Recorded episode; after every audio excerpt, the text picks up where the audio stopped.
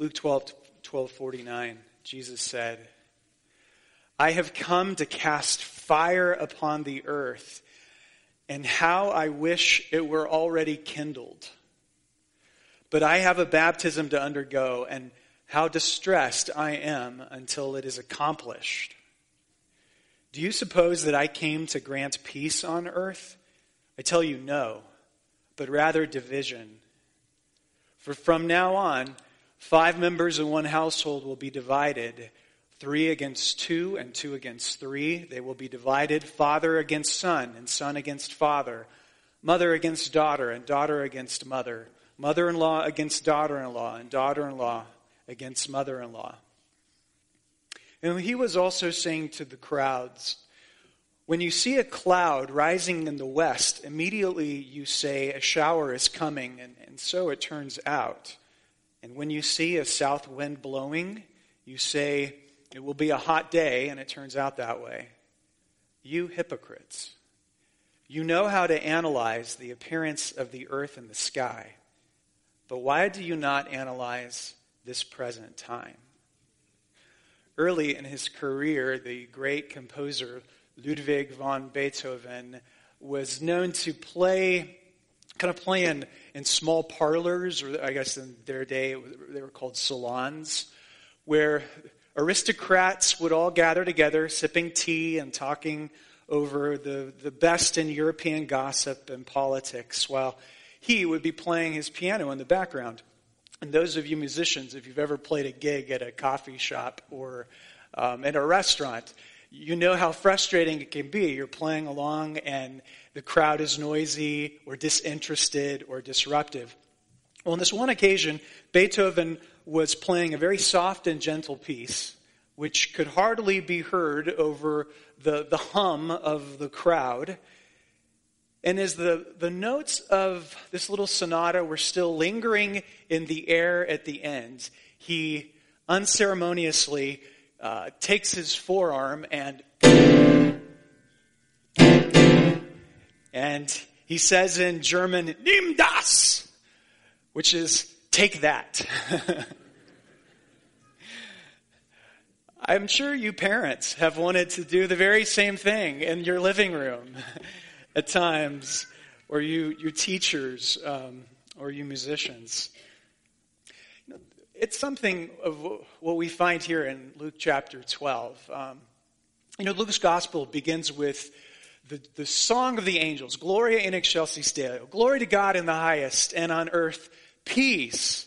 Peace on earth and goodwill to all men. I mean, they come along and we celebrated at Christmas how Jesus is the Prince of Peace and he brings, but it's almost as if here in the middle of the gospel, he throws his arm down on the piano keys and says, uh, Nimm das, Prince of Peace. I'm the Prince of Division.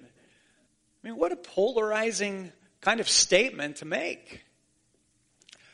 There's a parallel passage to this one, and it's found in the Gospel of Matthew, chapter 10, verse 37 it accompanies this. He says, uh, He who loves father or mother more than me is not worthy of me, and he who loves son or daughter more than me is not worthy of me.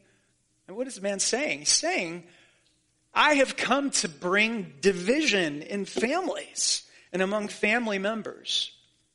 I mean, not always, of course. But in the first century, when you're talking about the very first generation of Jewish converts to Christianity, uh, you know, many of them were cut off from their families and communities when they decided to follow Jesus. It continues throughout the world today. I read a fascinating interview this week. It was, um, the guy was a former Islamic radical and what they did in the article is they, they didn't uh, they didn't actually give his name, true name, and location. Those were not disclosed. But they called him Al Rashid, and his assignment was to go and to kill a Christian pastor's family, abduct the pastor, and then try to force him to convert back to Islam for the, for the pur- purpose of being a tool of propaganda. They, Al Rashid and his team tried on three different occasions to pull this off. The very first time, they had planned a night raid outside of the family's home. And at the very last minute, they, they called off the raid after seeing what appeared to be soldiers suddenly garrisoned and stationed around the family's house.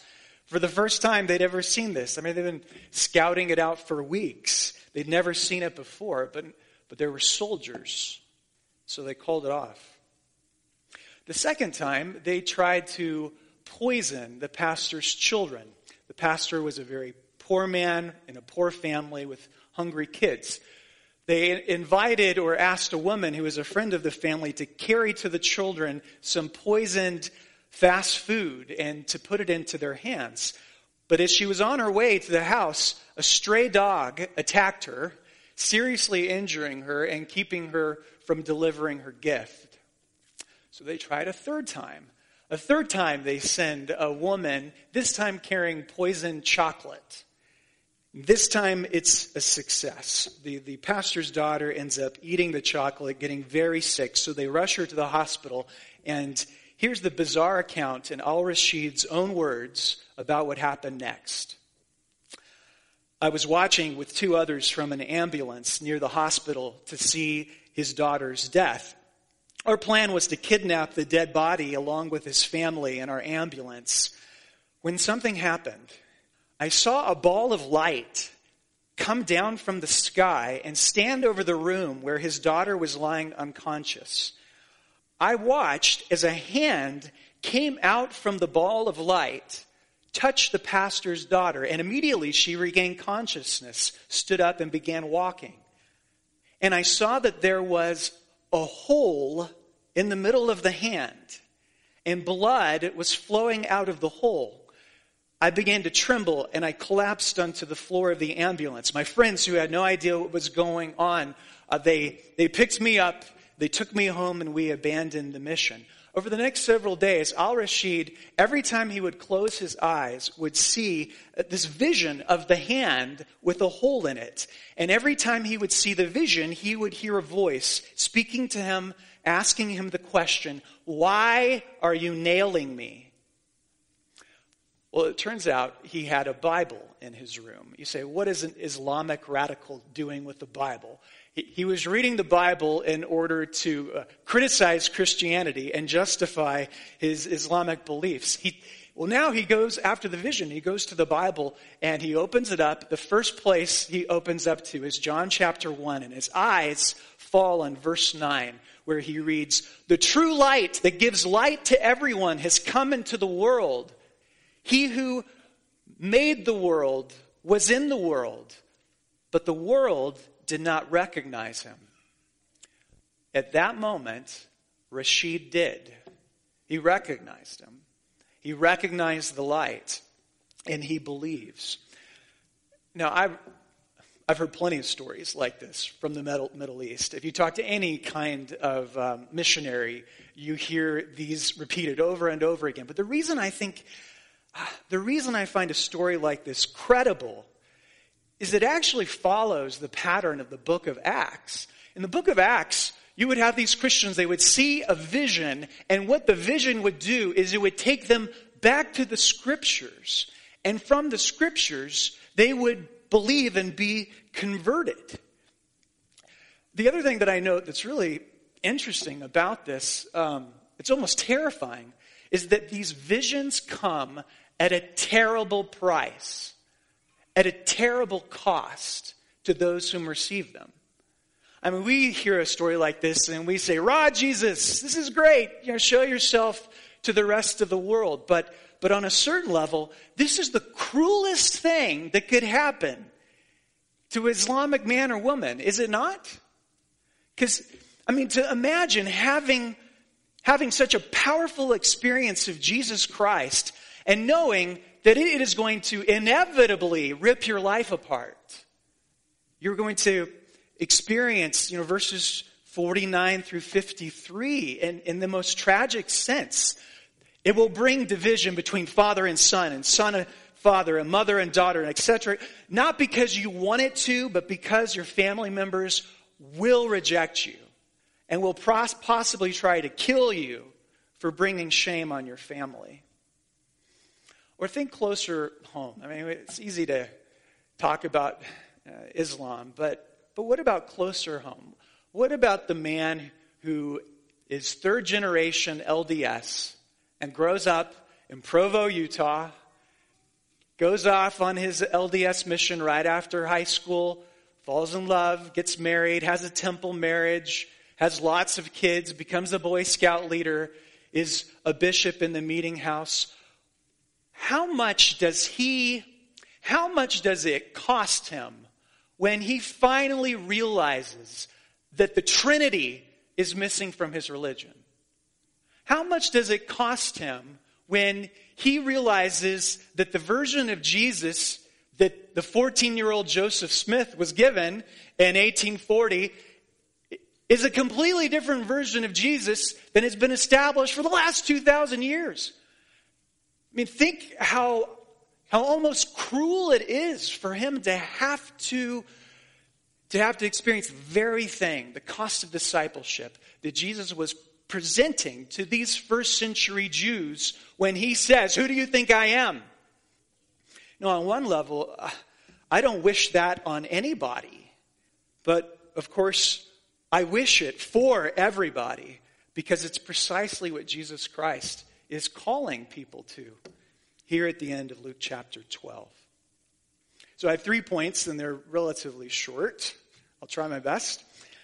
Number one, and this point is for those of you, I, I know that you're in a minority, but there are some people here today who don't consider themselves to be Christians, and maybe you're wrestling with faith, maybe you're on the fence. What I want you to see from Luke chapter 12, number one, it, Jesus demands a radical response of some kind, positively or negatively but never moderately. Think of it this way. Imagine uh, what if on Thursday I decide to attend the local Boise City Council meeting. In the middle of the meeting, I stand up and I say, Everybody in this room needs to love me, Brad Cheney, and be committed to me more than anything else in your life. And if you do not love me more than your husbands or your wives or your kids, you are not worthy of me you, you could hear the paddy wagon dri- driving up um, on Front Street. Because that, that's just crazy talk. And, and here's what people don't realize survey the rest of your, your great leaders of world religions. None of them talk that way. Muhammad never said, worship me. Buddha never said, love me. They've always, they always said, you know, love God and obey God or find the truth or I'll point you towards the truth. But they never said, I am the truth. Nobody in the history of world religions talked as, as crazy as this guy did. So, I mean, and this is what C.S. Lewis calls the trilemma, and you've heard it in a lot of different forms. But the appropriate response to Jesus' claims is either denounce him for being evil or run from him because he's a lunatic or fall down and worship at his feet. All of those reactions are perfectly consistent with the claims that he makes for himself. What you can't do is respond to him moderately. You're not taking him seriously if that's the case. And I know uh, well intentioned people are, are going to give you the typical piece of advice how you're not supposed to get too involved in religion. You're, you're not to get too caught up in this whole thing. And uh, what they forget, it, and I'm one of these people because I consider myself moderate by nature. What they forget is that moderation is not always a virtue. I mean, if there's a guy who says, I'm moderately in love with your daughter and want to marry her, I'm moderately opposed to sex trafficking. That's not going to cut it. No, and there's certain areas in life where where moderation is not an option if you are really taking things seriously. So, if Jesus Christ is, is not who he says he is, then his thinking is deeply distorted and flawed. And if he claims, if he is who he claims to be, he is infinitely more than just a great religious leader and thinker. Because he claims to be ultimate reality. And, you, and the only appropriate response is, is radically positive, radically negative, but never half heartedly moderate. Number two, let's go to the second point. I want to, at this point, speak to those of you whose families are, un, are not united in faith.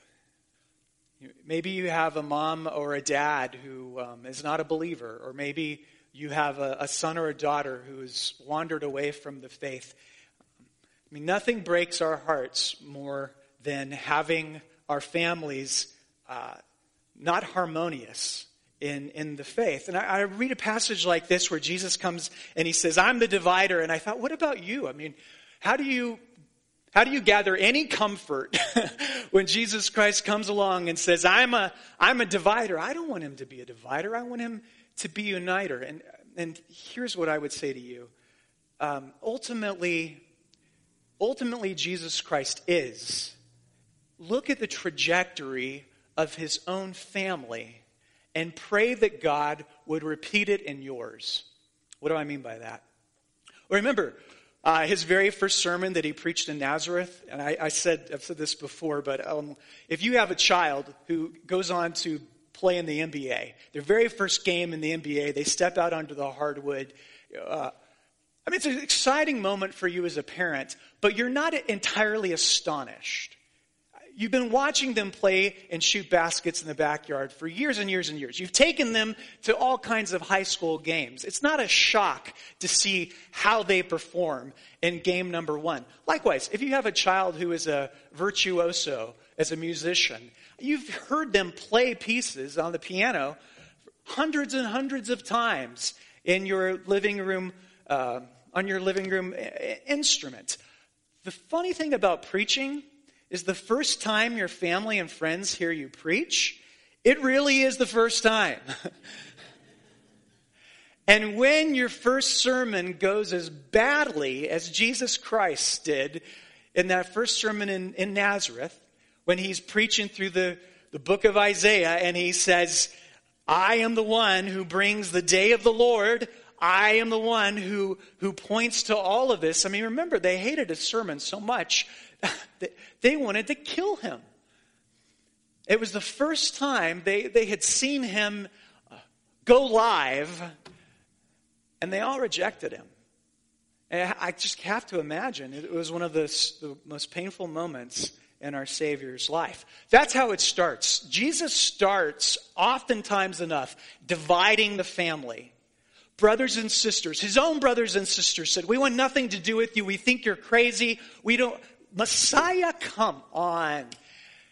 They wanted, it starts out in, in division. But thanks be to God, what happens after the resurrection? It ends in unity. It is after the Spirit is, is poured out upon Jesus that his brothers and sisters not only believe, but become their greatest supporters. And I, what I would say to you is if your family is broken apart right now and, and your kids or your parents do not share your faith, pray to God and say, Lord, do in my family what you did in your own. Lord, bring resurrection into my family. End the three days of darkness in the grave and be the uniter of our faith. Because ultimately, Jesus Christ is the uniter of families. Ultimately, it is Satan who is the homewrecker. I've watched Satan break up so many homes, even in our church. I've had, I've had a husband in our church leave his wife and kids and move out of the country because he said America is so bad and America's going to be under the imminent judgment of God. He picked up and, and moved to Panama. I've seen, I, I've seen homes broken apart that way. I have seen wives dump their husbands because they suddenly discovered, gosh, I've been a lesbian all these years and I've just been living a, a lie. I've, I've seen so many homes broken up on a journey to self discovery. That's how Satan does it. It's not, it seems to me that the, the division that God sanctions and commends is, is a journey and a division because of Jesus. It's a journey towards Jesus. And the type of home wrecking that the devil wants is always a journey to find out myself. Just find out who I truly am. Um, and what does it leave but just a trail of, of destroyed children behind? No, the devil has been a homewrecker from the beginning. And so, in addition to praying, God, do in my family what you did in your own, uh, you also pray, God, I denounce the devil as a homewrecker. I denounce him as, as the one who divided Cain against Abel and Esau against Jacob, the one who sent Potiphar's wife against Joseph, the one who sent Bathsheba to destroy David. I denounce him and flee from him. Have mercy on us all. Number three. Uh, so there was this old maritime phrase which was used by sailors. It has to do with the verses 54 through 56 in our passage. It's called, I'll call it red sky syndrome. Beware of red sky syndrome. And this, the, the phrase used by sailors to predict the weather, they could look at the sky, and if it was red at night, they would say, Red at night, sailor's delight. And if it was red in the morning, they would say, Red in the morning, sailors take warning. Jesus says, he, uh, he rebukes the crowd, saying, When you see a cloud rising up in the west, you know that that's a sign a, a rain is coming because you know, clouds in the west would have come up off of the, the Mediterranean Sea, would be full of water vapor, and as it went up the slopes to the city of Jerusalem, up into the hills of Palestine, uh, it would condense and it would rain. Or he says, You people are able to tell that there's a south wind blowing, verse 55. And so it will be a hot day when the, the southerly winds uh, come out of the Judean desert. You know that it's going to be a scorcher. He says, You know how to interpret obvious signs of weather, but you have missed the signs which have announced the arrival of my kingdom. You have missed those signs. Signs that were obvious to you. Signs like the blind see, the deaf hear, the lame walk, the king has come, the king is here. So that was red sky syndrome in the first century. Hope that makes sense. I think, though, that red sky syndrome in the 21st century is, is the people who spend all of their time and energy trying to predict the arrival of Jesus Christ again. R.C. Sproul was uh, being interviewed the other day, and somebody asked him the question R.C., what do you say when somebody asks you the question, um, Are we in the last days? Are we in the last days? Are we in the last chapter of history prior to the second coming of Jesus? And his response was, um, Yes, and I don't know. Yes, we are in the last days. We have been in the last days for the last 2,000 years. And since we are in the last days, the scriptures tell us to live in a spirit of vigilance and diligence. From the time Jesus departed this planet in clouds of glory and until he returns, vigilance and diligence. But are we living in the very last minutes of the last hour uh, of the last day when Jesus is going to return tomorrow? Is, is that? And he says, I don't know. Here's what I do know that when Martin Luther was going through all of the upheaval in the 17th century, where the church and the papacy and all of it was corrupt, was such a mess, Martin Luther thought that those were all signs of Jesus' imminent appearing. He thought that Jesus was going to come any day, and he was wrong. Then Jonathan Edwards, who is one of the great theologians of the 18th century, he was reflecting on the way that religion had declined in the world between the years of 1620 and 1750. And he was convinced that the world's going to the dogs and that it's running out of time. Jesus could come at any minute. R.C. Sproul said, and he was wrong. When I look at the two titans of theology, like Martin Luther and Jonathan Edwards, and I see them making predictions and voicing their expectations of a near return of Jesus and being wrong, that gives me some pause. I don't know. What I do know is we're 470 years closer to it than Luther was, and about 250 years closer to it than Edwards was. Don't fall victim to red sky syndrome. Instead of running around trying to predict the, the imminent return of Christ or the imminent fall of the United States of America, don't waste your time trying to predict. Be diligent to lay your life down on behalf of the, those who do not yet know Christ. We will go and we will pursue people who are in despair, is what Jesus says about his followers. We will involve ourselves in the messy lives and situations of people around us and bring to them the message of the gospel. That is what the wise Christian does. The wise Christian doesn't sit around reading the headlines and trying to figure out what day and what hour. They're, they're spending all of their time trying to do something productive for this world, which means laying themselves down on behalf of their friends and their neighbors. Okay, let us finish by looking back at the beginning of the passage. Let's go back to verse 49. This whole section starts out kind of weird to me. Jesus, did you see he's impatient? He says, I can't wait until I cast fire upon the earth. He wants to kindle a fire. Let it burn, he says. but then the very next verse, verse 50, he says, he speaks about his own baptism by fire. He says, I can't wait for the fires of heaven to come and, and purify this earth. Have you ever noticed that you don't, um, you don't purify, say, a tablecloth by putting it into the fire? it doesn't work very well, does it? You only purify things which are going to last by putting it through the fire. You only take a piece of ore in order to, to burn out the impurities of the gold. You put that type of stuff through the fire. And Jesus says, I can't wait till this whole earth, which is going to last, is put through the fire, which I'm going to kindle.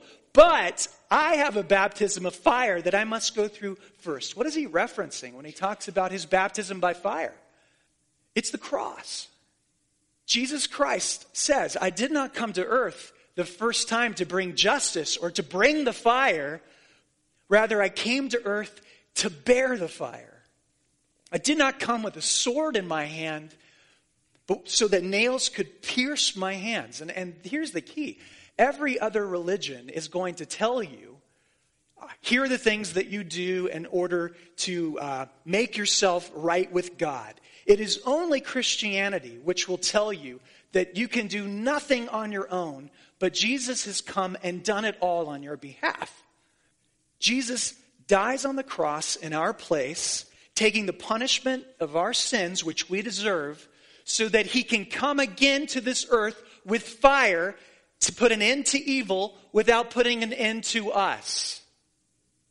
What I would do is invite you. Um, you know, this week we don't have it in our bulletin, but a lot of times I'll put underneath the passage or the section here, the Lord's Supper, I'll put a prayer, a very simple prayer of belief. And if you've, uh, you've never prayed this before, uh, I'd encourage you to do so. It's, it's dangerous. If you pray it truly, it will cost you very, very much. But you know, there are some people who have discovered Jesus Christ is worth suffering the loss of your parents' approval, the loss of your community, the loss of your comfort, brothers and sisters, because He is ultimate reality. And here's the prayer, if you even want to pray it right now, silently. Lord Jesus Christ, I admit that I am weaker and more sinful than I than ever realized. But I have heard good news that through you I am more loved and accepted than I ever dared hope. I thank you for paying my debt on the cross, taking what I deserved in order to offer me complete forgiveness. Knowing that you have been raised from the dead, I turn from my sins and put my trust in you. Amen.